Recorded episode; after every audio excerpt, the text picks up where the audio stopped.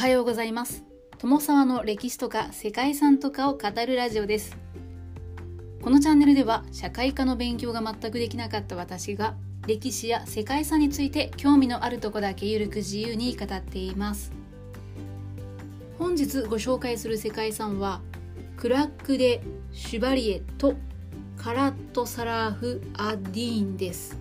はい。何のことかなということなんですけれどもこれはシリア北西部に残る11世紀から13世紀の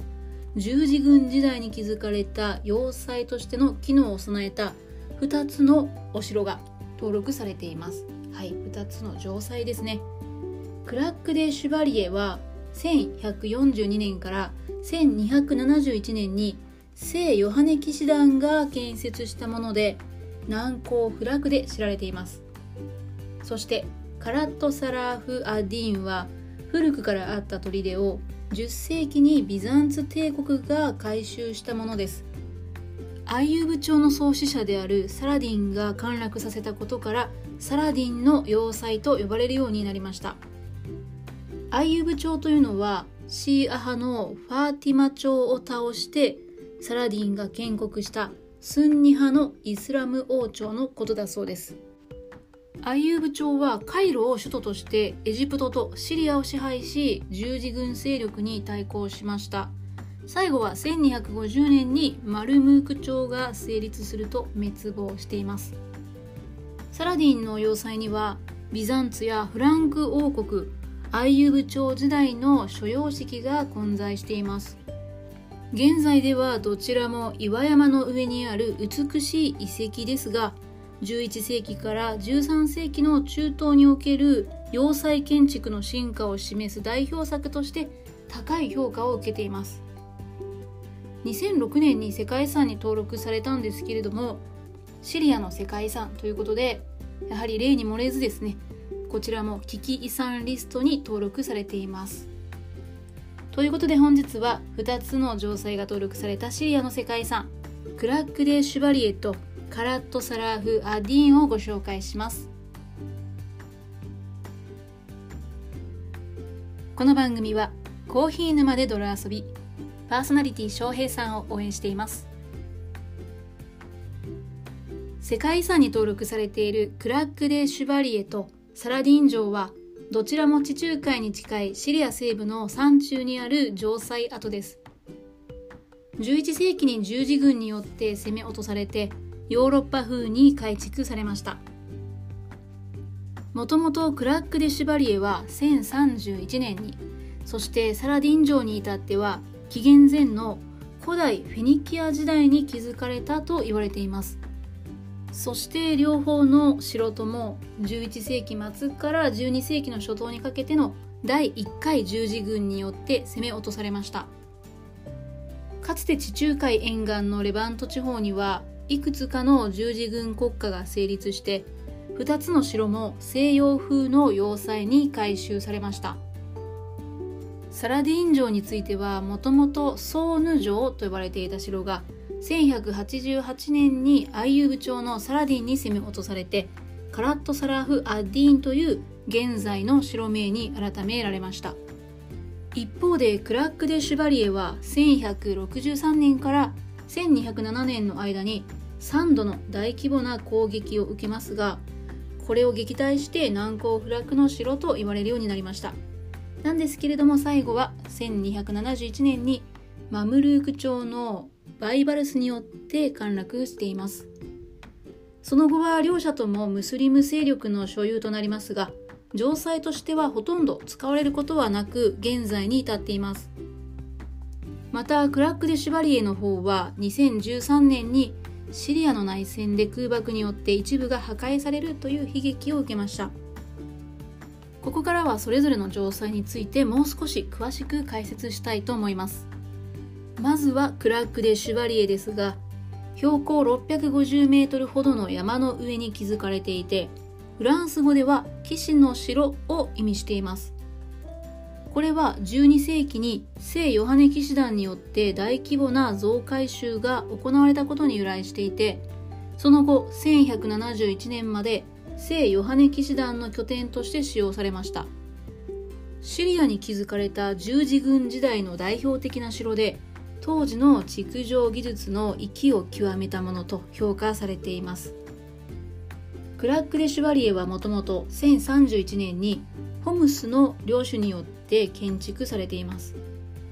第1回十字軍の時の1099年にツールーズ伯レイモンによって落城させられました。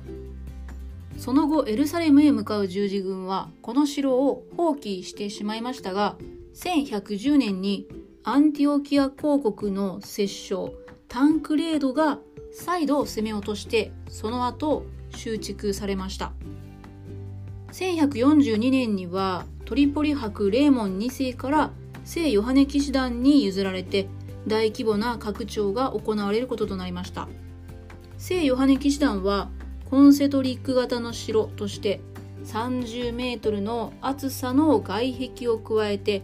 8メートルから10メートルの外圧の7つの守備塔を配置しました。城は12世紀の頃には大きな堀も作られていて跳ね橋が取り付けられていたそうです。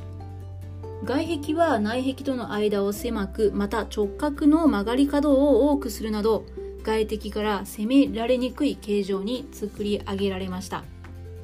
内部の建築物は騎士団によってゴシック調に改造されていてホールや礼拝堂を備えまた長さ120メートルの食料貯蔵庫を有していました。さらにもう一つの貯蔵庫が地下に掘られていて約5年間包囲に耐えうるとされていたそうです。城は1163年にザンギ朝のヌールディーンに包囲されるもそれを退けて1188年にはアイユブ朝のサラディンによる包囲にも耐えました。1207年にはサラディンの弟アル・アーディルの攻撃をしのぐなど難攻不落の城として名を馳せましたが1271年のマムルーク朝の君主バイバルスの策略によって落城しました。その後バイバルスの手によって礼拝堂はモスクに変えられるなどしましたが最終的に城はマムルーク朝の副王の居城となりました。1273年の第9回十字軍の時にはイングランドのエドワード1世がこの城を訪れてこの城を参考にしたというエドワード式コンセントリック型の城がイングランドやウェールズに多く築かれたそうです。山の上に佇む白く可憐な古城の城内には貴重な十字軍時代の美術品なども残されていて美しく強くそして学術的にも価値の高いスポットとなっています。またイギリス軍人であり考古学者でもある映画アラビアのロレンスで知られるトーマス・エドワード・ロレンスはこのクラック・デ・シュバリエを見て世界で最も美しい城であると評価したそうです。クラック・デ・シュバリエは2013年にシリア騒乱による被害のためシリア国内の他の5つの世界遺産とともに危機遺産に登録されています。シリアの内戦では空爆を受けて塔の一つが破壊され要塞の天井にも穴が開くなどの被害が出てしまったそうです。そしてカルアとサラーフ・アッディーンも同じくシリアに築かれた十字軍時代の代表的な城です。シリアの港湾都市ラタキアの 30km 東の山中にあって2つの深い渓谷に挟まれた峰の上に築かれて森に囲まれています。別名をサラディン城と言いますが城の名は1188年にこの城を十字軍から奪ったムスリムの武将サラーフディーンことサラディーンにちなんでいます。この城はもともと紀元前1000年頃のフェニキアの時代に建てられたというふうに考えられています。そしてフェニキア人が紀元前334年にアレクサンドロス大王にこの城を引き渡したと言われています。以降しばらくは歴史の表舞台に登場することはありませんでしたが10世紀半ばビザンティン帝国の皇帝ヨハネス1世ツミスケスが領土を東へ大きく拡張した際にこの場所を手に入れ防衛のための構造物を建設しました。12世紀初頭になるとこの城は十字軍の手に落ちることになります。現在の姿はほとんどこの時期に建設されたものなんだそうです。そして1188年7月シリアから西洋人の領土のほとんどを一掃したアイユブ朝のサラフディンの軍勢が城壁を破るとその勝利にちなんで現在の名前が付けられました。その後この城はエジプトのスルタンであるバイバルスとカラーウーンのマムルーク朝時代までムスリム勢力が所有していました。